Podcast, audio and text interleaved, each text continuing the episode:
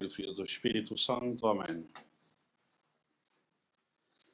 Queridos irmãos, estamos festejando esta festa da ascensão do nosso Senhor Jesus Cristo aos céus.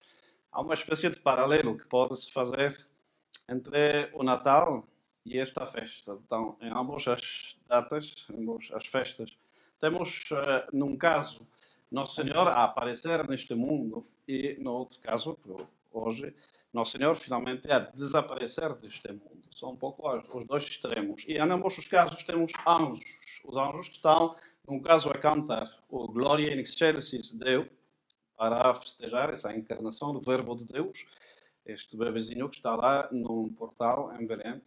E no, no caso de hoje, temos os anjos que estão como repartidos em dois ofícios um que certamente está a receber nosso Senhor Jesus Cristo, vitorioso, que abre as portas do paraíso, que estavam fechadas desde uh, o pecado original, sem poder pois, abrir-se, a não ser pois, cumprindo com a justiça de Deus. Então, boa parte, milhões deles, estão a receber o seu rei, que entra vitorioso no céu. Obviamente, o Senhor Jesus Cristo, como Verbo de Deus, nunca saiu do céu. A Santíssima Trindade não é assim algo que se possa cortar aos pedaços e então eh, fica intacta e íntegra, pois, obviamente, mesmo durante a vida terrenal de Nosso Senhor Jesus Cristo. No entanto, Nosso Senhor Jesus Cristo, enquanto homem, pois, entra pela primeira vez no céu para tomar posse do seu trono junto de Deus Pai e de Deus Espírito Santo. E é a primeira vez que o Verbo de Deus feito carne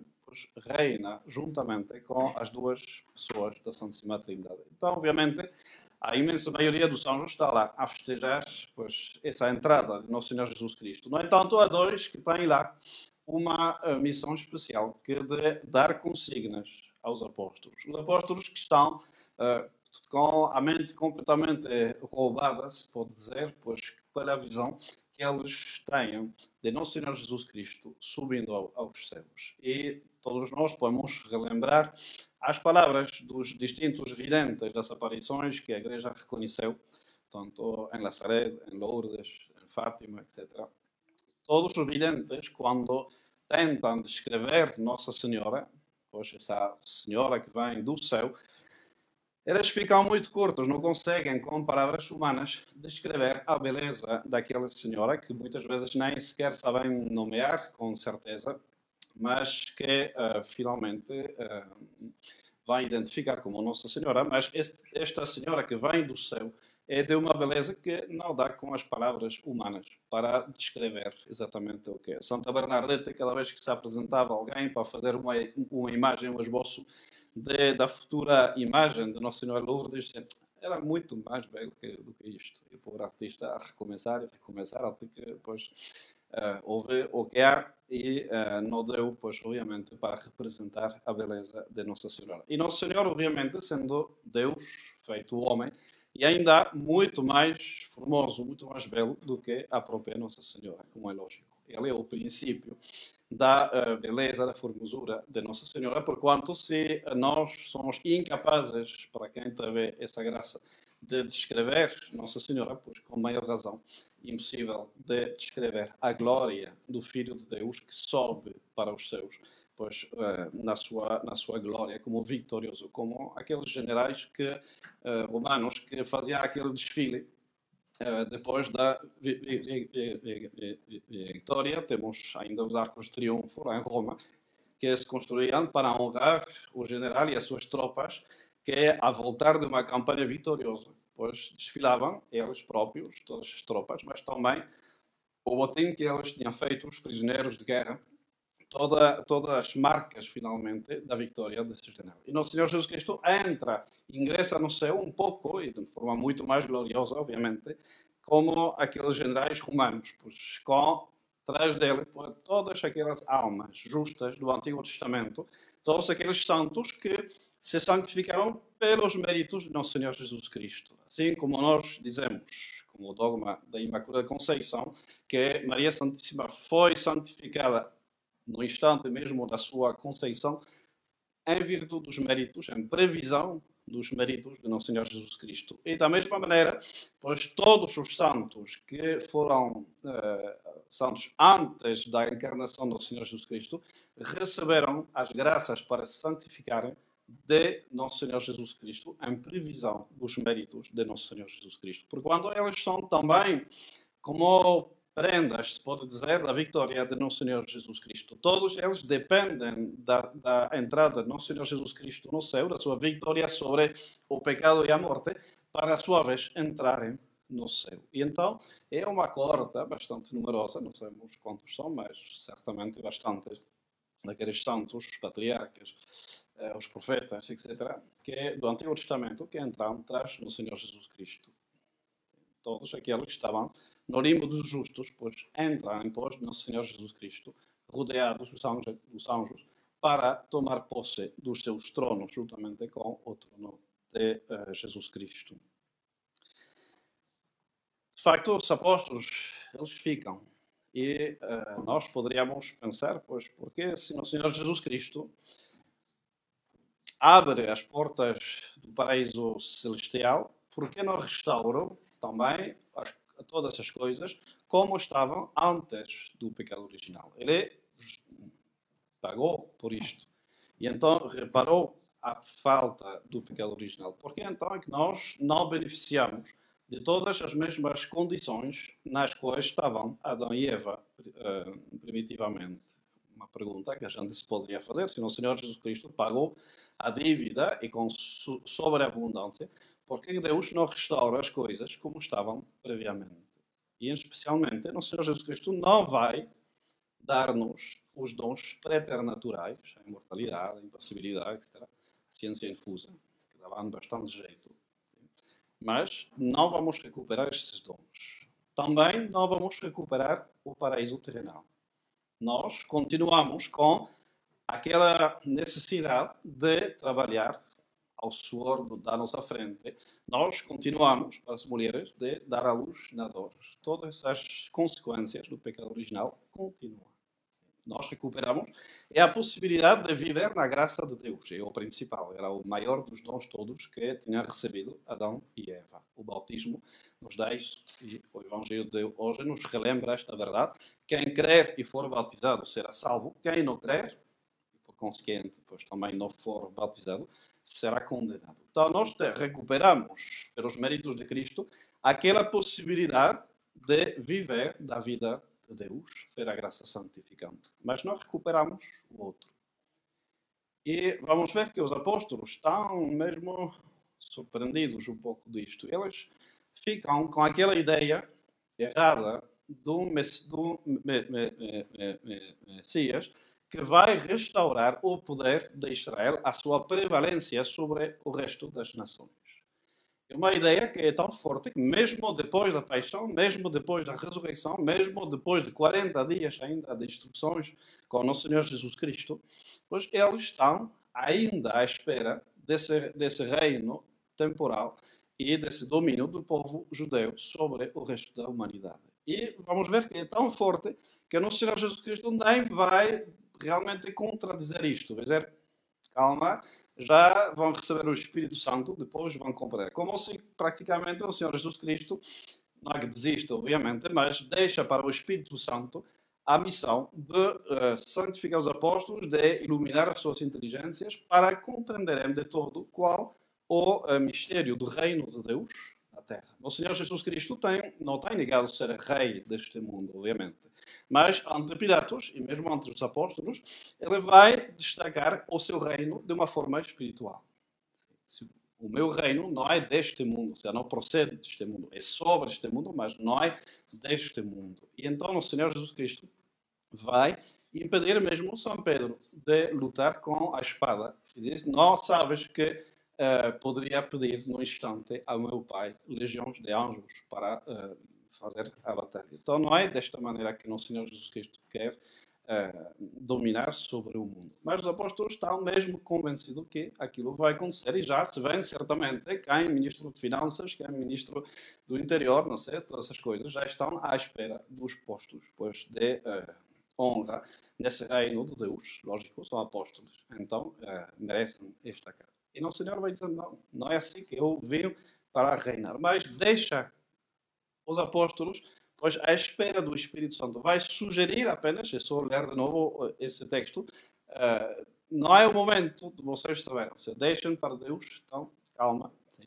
Mas depois é o Espírito Santo que vem para ensinar. E eles vão compreender, apenas depois de Pentecostes, que o reino dos quais eles são realmente apóstolos e ministros, pois não é um reino que domina de forma temporal, de forma uh, humana, natural, pois mais um reino espiritual. E de facto a cristandade, quando nós falamos de cristandade, essa sociedade em estado de graça, como disse alguém que não lembrou do momento, pois é a forma de reinar do Senhor Jesus Cristo. Ele não toma o lugar dos reis, ele vai simplesmente impor a sua lei para os reis. A cristandade é quando o rei coloca na parte, de, no topo da sua coroa, pois uma cruz, que vai dizer claramente para os seus súbditos que ele próprio está submetido a Nosso Senhor Jesus Cristo, recebeu o poder de Nosso Senhor Jesus Cristo. Não terias poder algum se não te fosse dado do alto, mas o rei continua de reinar por si próprio.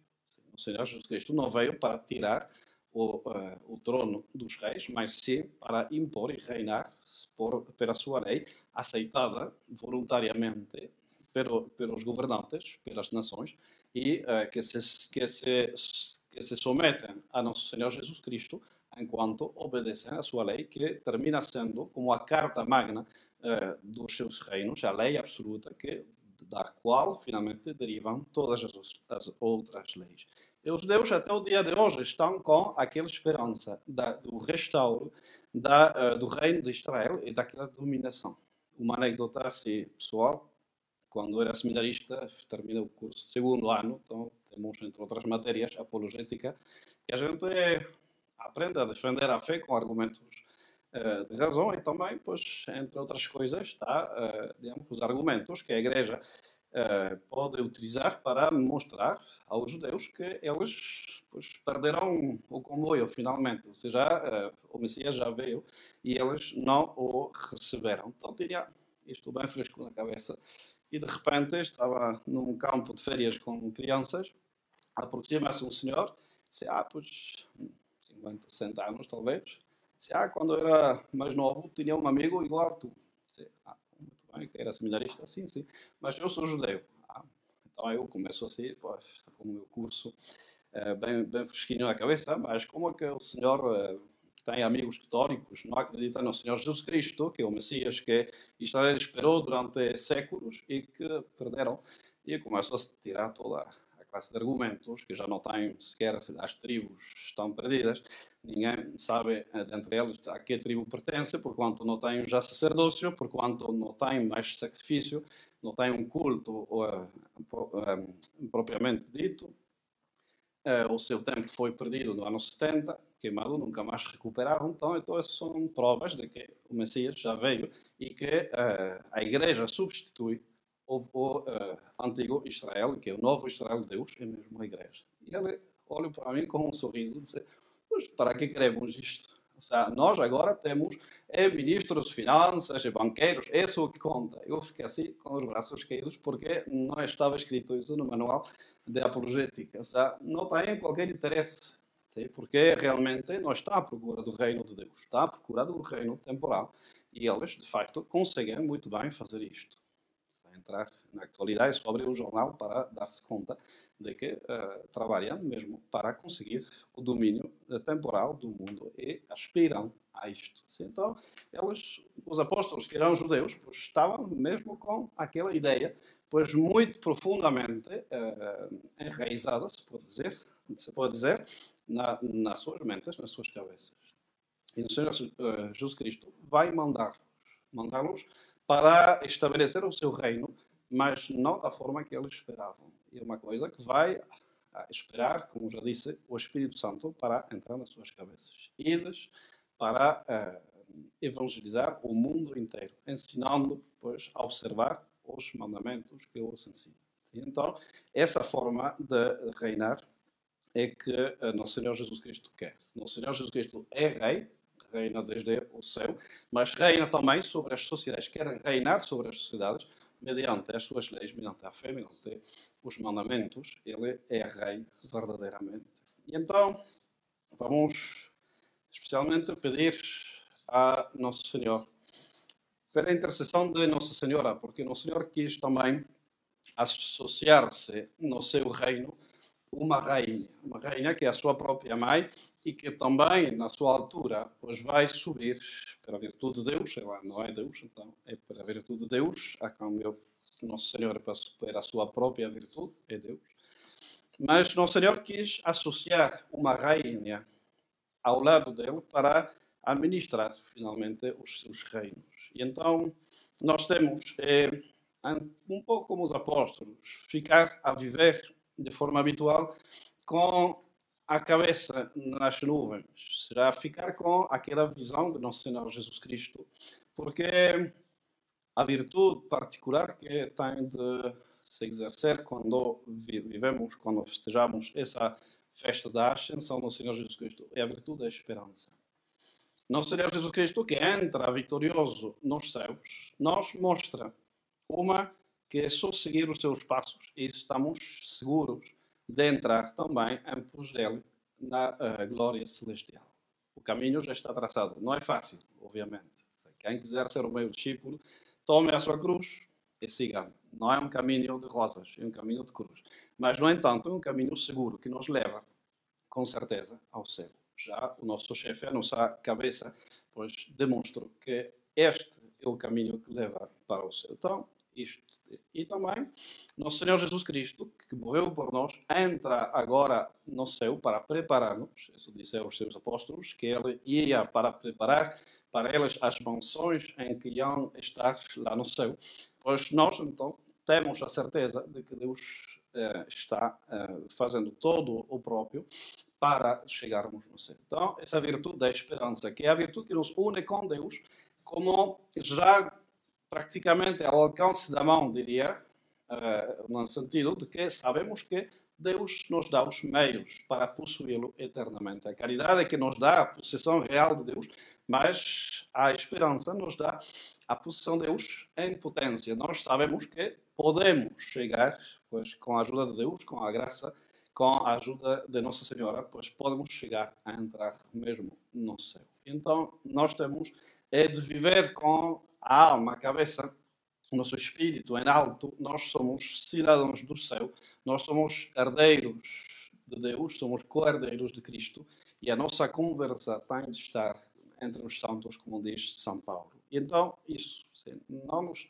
perdão, não nos percamos uh, nessas coisas, nas coisas deste mundo. Nós temos é de viver com a cabeça pois, no céu.